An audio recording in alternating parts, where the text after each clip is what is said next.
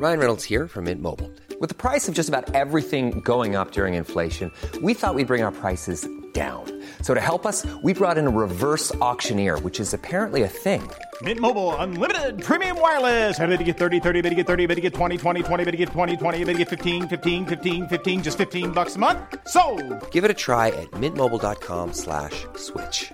$45 up front for 3 months plus taxes and fees. Promo rate for new customers for limited time. Unlimited more than 40 gigabytes per month. Slows full terms at mintmobile.com. I'm Sandra, and I'm just the professional your small business was looking for. But you didn't hire me, because you didn't use LinkedIn Jobs. LinkedIn has professionals you can't find anywhere else, including those who aren't actively looking for a new job, but might be open to the perfect role, like me. In a given month, over 70% of LinkedIn users don't visit other leading job sites. So if you're not looking on LinkedIn, you'll miss out on great candidates, like Sandra. Start hiring professionals like a professional. Post your free job on linkedin.com/people today.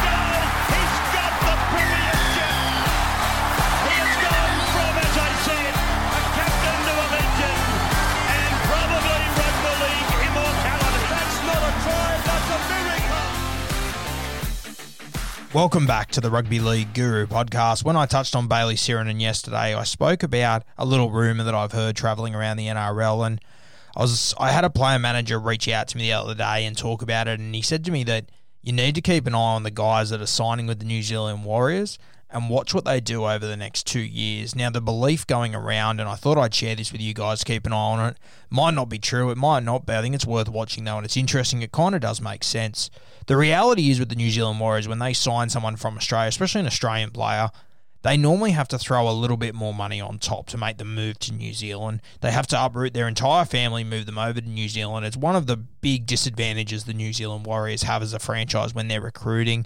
It's not like you can move, to another part of Sydney and play for another club. If you're in Queensland, you can move to another part of Queensland. You're an hour flight away. If you're in New Zealand, you're an international flight away. It's a 3-hour flight back to Sydney. It's time differences. There's a lot more travelling week in, week out. There's a lot more time away from your family. I mean, the Sydney teams, half the games they play during the season, they'll play at, if they play 4 o'clock Sunday, realistically, they'll be home with their family at 7:30, 8 o'clock. If you're the New Zealand Warriors, half of your games, if it's 4 o'clock Sunday, you might not get back till 1 a.m. Monday morning, realistically. There's a lot more travel. It's a lot more exhausting. Guys, it's much easier to play for an Australian club. So the New Zealand Warriors, they tend to pay overs to get guys. Now, the reality is that with this COVID season, and the one guy I'm going to rule out of this before I start talking about is Ben Murdoch-Masilla. He signed for them a long time ago. He's excluded from this. But some of the guys after that, there are rumours circulating that these guys, what they've done is they've signed with the New Zealand Warriors to get a bit of extra coin. So some of these guys, and I'm not pointing out any names, I haven't been told names personally, but a guy like Addin Fonua-Blake, Euan Aitken, a couple of these guys, you had Ciro sign the other day. The reality is they're still getting that extra little bit of money to come and play for New Zealand because there's the potential of them moving to New Zealand, but due to the COVID, it looks extremely unlikely they'll actually have to move there. I mean, they're already doing their preseason down in Kiama, so it looks more than likely that they wouldn't have to move their whole family over to New Zealand. They wouldn't have to turn their lives upside down. Now, some of these guys, they've signed multi-year deals, and the worry is, the rumour going around is that these guys, as soon as it gets back to normal and they have to move to New Zealand for their week in, week out training, the tip is you'll start to see guys getting a little bit homesick and asking for a release.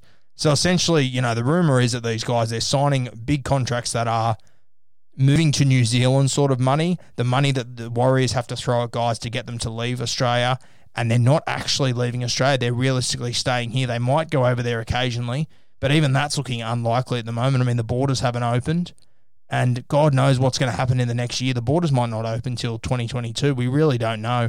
The NRL is releasing a draw next week that, if these rumours are true, there's a couple of guys that have signed with the Warriors that will be watching it pretty nervously, whether they have to go to New Zealand or not. But of course, just keep an eye out over the next 18 months when these borders do open and the Warriors go back to their normal training during the week back in New Zealand.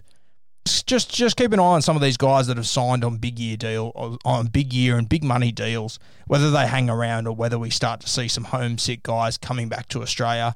It's going to be interesting to watch. I'm not saying that I believe in the rumour, but I mean, if you look at it black and white, it has got a little bit of legs to it. Addin Fonua-Blake's a guy that's sort of grown up around my era. I know people that know him, and I sort of question whether this would be true or not about him. I hope it wouldn't be. Euan Aitken, I don't know anything about Euan Aitken, but an interesting rumour going around. Could just be player managers talking out of their arse, as they tend to do, but something interesting to watch over the next 18 months or so.